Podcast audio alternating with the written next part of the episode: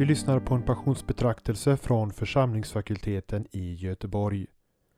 F F G-lärare och några gästande präster håller passionspredikningar över Markus Evangeliets skildring av Jesu lidande. Ytterligare fördjupning i fastetid ges på vår Youtube-kanal. I sex avsnitt samtalar F F G-lärare om varför korset måste vara i centrum i kyrkans och den enskildes liv och vad som händer när det inte blir det. Fördjupning i fastetid på vår Youtube-kanal. Denna tredje passionspredikan hålls av Daniel Johansson, lektor på fakulteten. Andra veckans läsning av Kristi lidandes historia i Markus evangeliet kommer ifrån kapitel fjorton, vers tolv till och med trettioett. Vi läser i Jesu namn. På första dagen av det osyrade brödets högtid, när man slaktade påskalammet, frågade hans lärjungar honom: vart vill du att vi ska gå och ställa i ordning så att du kan äta påskalammet?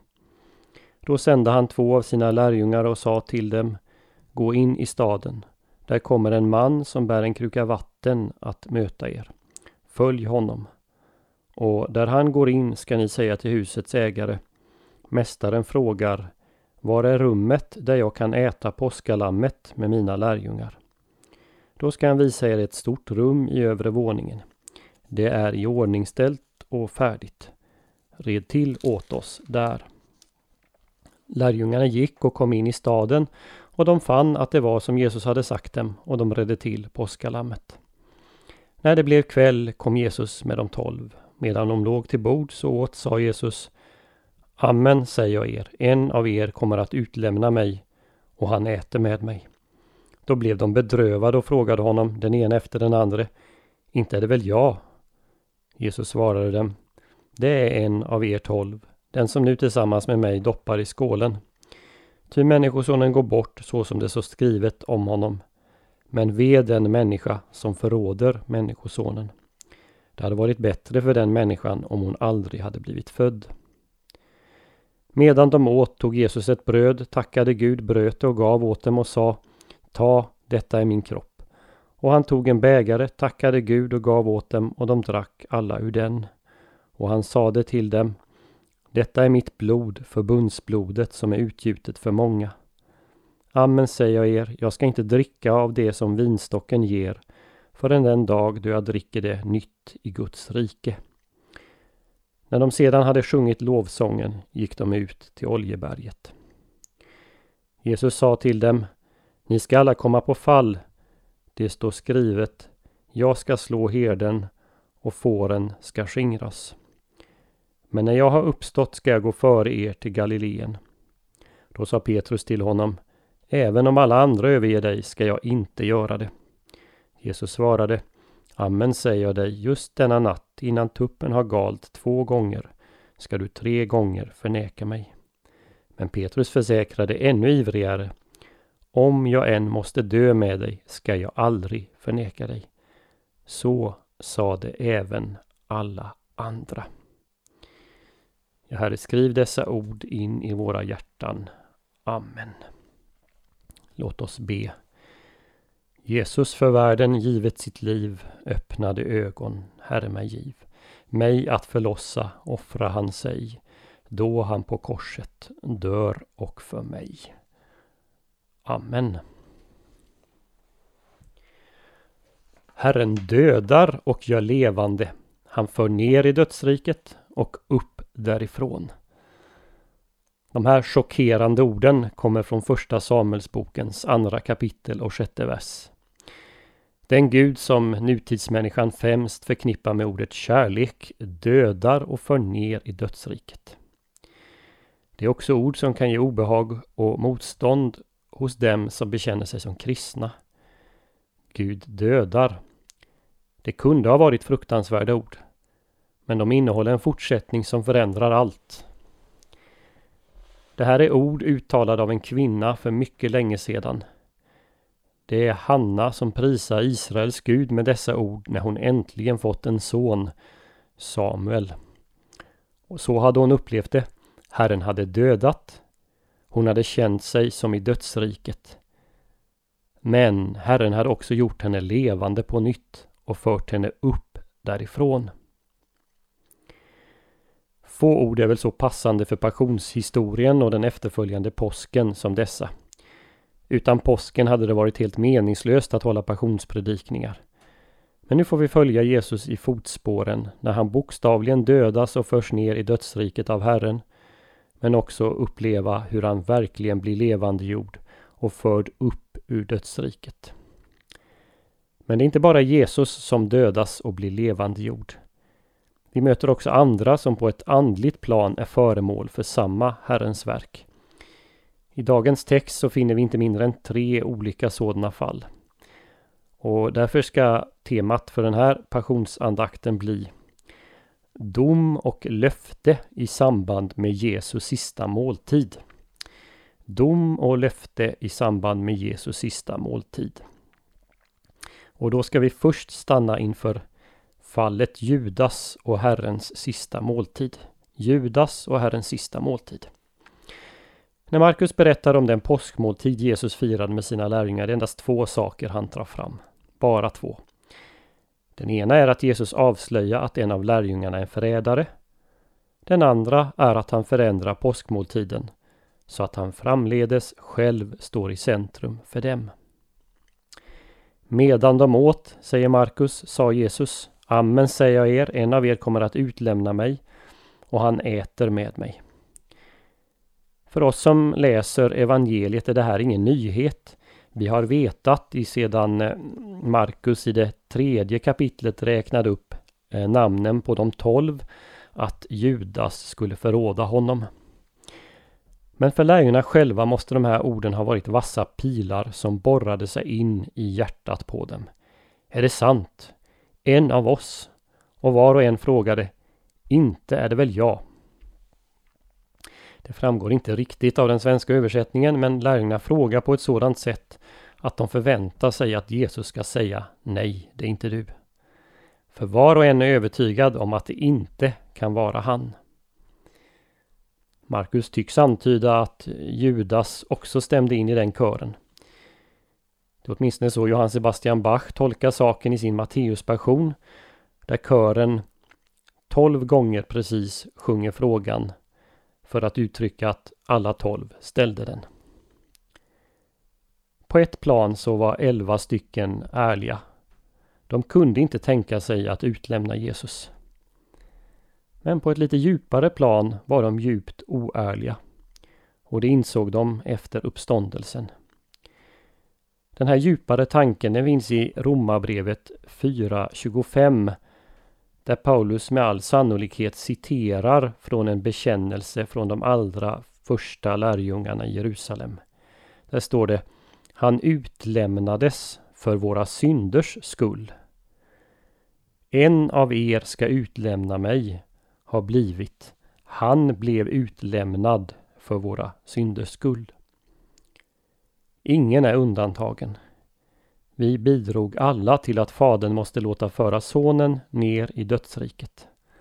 Och på ett djupare plan måste vi alla instämma och säga: ja, det är mina synder. Det är jag som utlämnade dig, Jesus. Jesus fäster sig inte närmare vid de tolvs nekande. Han ger dem ett tecken. Det är han som doppar med mig i skålen. Och sedan uttalar Jesus en förskräcklig dom. Ve över honom. Det hade varit bättre att han aldrig blivit född. Kan man höra något, något värre, något förfärligare? Men även dessa ord var ord av kärlek till Judas. De var en sista varning. Han kunde alltjämt besinna sig och undvika det fruktansvärda ödet. Gick Judas ut efter de här orden? Ja, Markus berättar inte när. Kanske Judas också var kvar och hörde fortsättningen. Det andra medan de åt. För medan de åt tog Jesus ett bröd och förklarade att det är hans kropp, och han tog vin och sade att det är hans blod, förbundsblodet som är utgjutet till syndernas förlåtelse för många. Och här får vi stanna till och göra en liten utvikning kring påskmåltiden. Nattvarden instiftas inom ramen för den judiska påskmåltiden. Det judiska påskfirandet var på Jesu tid uppdelat i två åtskilda skeenden. Innan familjen samlades till måltid i hemmet på kvällen hade någon i familjen, i regel fadern, och i det här fallet två av Jesu lärjungar, tagit ett lamm till templet i Jerusalem. Påskalammsmåltiden kunde nämligen bara firas i Jerusalem, inom stadens murar. De hade gett det här lammet åt en präst som slaktrat, offrat det och låtit dess blod rinna till altaret. Lammet, eh, lammets kropp, den togs därefter hem och tillreddes och stektes innan man på kvällen åt upp den under påskalammsmåltiden. Påskmåltiden var därmed en slags utdragen offermåltid där maten åts i hemmet istället för i templet. Nattvarden är en liknande med ännu mycket mer utdragen offermåltid. Jesus har en gång för alla offrat sig på Golgata, det som prästen eller husfadern gjorde med lammet i templet. Men den kropp och det blod som Jesus offrade får vi nu ta del av i nattvarden, så som familjen på kvällen tillsammans åt lammets kropp. Kristi offer är på detta sätt en oändlig källa, så att man, trots att den offrats en gång, räcker till alla nattvardsmåltider i alla tider. Och då, min vän, är det inte frågan om att vi äter några symboler, utan att vi äter just den kropp som utgavs på Golgata och just det blod som rann ner för korsets stam. Men det finns en tydlig skillnad mellan påskmåltiden och nattvarden. Lammets blod utgöts i templet och det förblev där. När Israel firade påskmåltiden första gången användes blodet för att måla dörrposterna. Detta för att mordängeln skulle gå förbi. Senare när Herren ingick förbund med Israel vid Sinai stänktes blodet på Israels folk.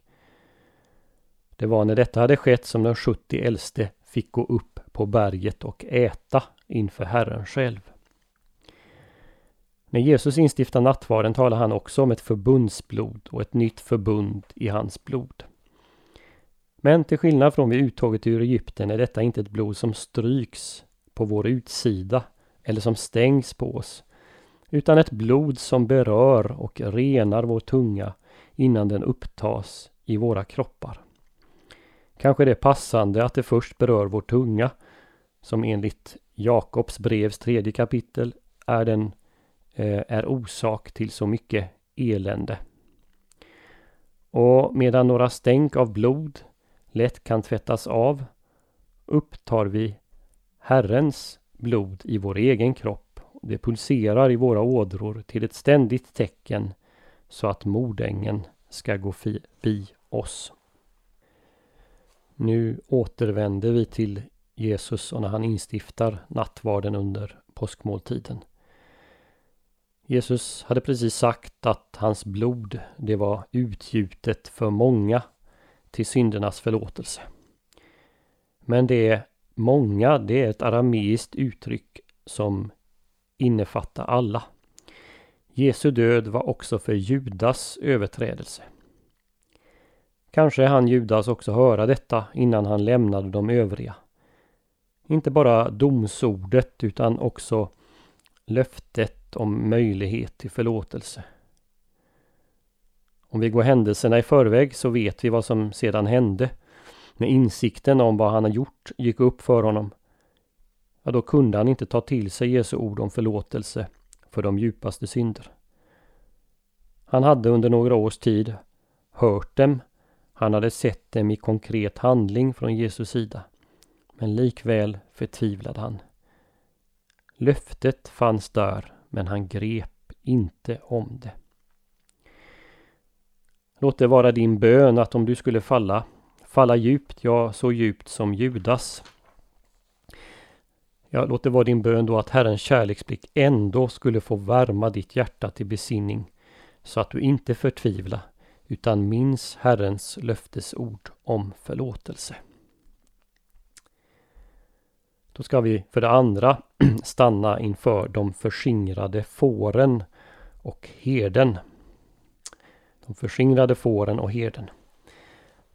När Jesus och De elva lärjungarna lämnat festsalen uttalar Jesus ett domsord till. Denna natt ska ni alla överge mig, för det står skrivet: jag ska slå herden och fåren i jorden ska skingras. De elva var kvar. De trodde nog att de klarat sig. Men ack nej, och denna gång ges inget undantag. Även om de elva inte ska gå till fienden kommer de alla att överge honom. Men ingen tror Jesus. De är alla beredda att gå i döden för honom. Men vi vet hur det gick. När fienden kommer så flyr lärjungarna. Men Jesus lämnade dem inte utan ett löfte, eller rättare sagt två. Först så säger han att det här sker för att skriften ska gå i uppfyllelse. Det finns en mening i det som sker, något som är förutsagt i Gamla testamentet. Och för det andra så lovar han att han ska gå före dem till Galileen, eller som man också kan översätta det, gå före dem i Galileen, likt en herde som går före sin flock med får. För lärjungarna blir det löften att hålla sig till. De förtvivlar inte likt Judas. De är fega. De håller inte sitt löfte om att aldrig överge honom. Men de överger honom inte helt och hållet. Det var varken första eller sista gången Gud lät sitt folk föras ner i dödsriket för att föras upp. Ibland låter han saker ske, både för sin kyrka i stort och den enskilde kristne, som kan tyckas obegripliga. Han låter den falla för att åter upprätta den, för att något bättre ska komma fram. Kanske lärjungarnas flykt, trots det vackra löftet om ståndaktighet, har lärt de kristna i kommande tider den läxan, att många istället för att säga jag kommer aldrig överge dig, istället säger: hur ska jag kunna vara trofast om jag möter verklig förföljelse? Jag som är så svag. Jag kommer aldrig att klara det. Men många kristna som mött verklig förföljelse på liv och död kan vittna om att de då fick en frimodighet, kraft och ord som inte var av den här världen, och att de därför kunde förbli trofasta. Till sist så stannar vi inför Petrus, Petrus avfällningen. Petrus, han är ett specialfall bland lärjungarna och vi får följa det i detalj. Han säger att han ska inte överge Jesus om så alla de andra gör det, och han tar i ända från tårnar när Jesus betygar att det kommer ske innan det blir dager igen. Han försäkrar ivrigt att han till och med är beredd att dö för honom. Det är kanske inte så konstigt, för Jesus hade ju sagt att den som inte är beredd att bära sitt kors till avrättningsplatsen för hans skull, den kunde inte vara hans lärjunge. Och så sa också de andra. Men när Petrus väl föll så gick han mycket längre än de andra. Och då får vi gå lite före i passionshistorien. För när Petrus står där på översteprästens gård och står till svars för att han är en lärjunge till Jesus, använder evangelisten Markus ett mycket starkt språk för vad Petrus gör. Han använder samma termer som han senare kom att använda om dem som inför romerska ståthållare och landshövdingar avsade sig sin kristna tro. På grekiska så står det att Petrus sade ett anatema, att han förbannade, att han avlade en ed. Det var precis det som senare kom att krävas av de kristna, att de skulle förbanna Jesus och avlägga en ed om att de inte var kristna. Ungefär så långt gick Petrus den där natten. Han hade likt Judas all anledning att förtvivla, ja kanske till och med större anledning. Men det gick inte så för Petrus. Det står att han kom ihåg Jesu ord om tuppen, galandet och hans egen förnekelse. Om de där orden i ett semande hade tycks fördömande, blev de nu i ljuset av vad Petrus gjort verkliga löftesord till Petrus. Jesus visste redan i förväg vad Petrus skulle göra, och ändå hade han inte skickat bort honom. Petrus gick ut och grät. Vi tar väl alltid de orden om Petrus gråt som den djupa ångens tårar över vad han precis gjort. Men i de tårarna ligger nog också lättnadens och glädjens tårar. Se vad jag har gjort. Jesus visste det i förväg. Han till och med talade om det för mig. Men han tog ändå inte avstånd ifrån mig. Också mig gäller löftet att han ska gå före mig i Galileen eller till Galileen. På det här sättet handlar Jesus med varje människa som vill höra honom till. Jesus har inga illusioner om att kristna människor lever fläckfria, fullkomliga liv. Att de i allt är genomhelgade, änglalikna, lika varelser. Han känner den mänskliga naturen allt för väl.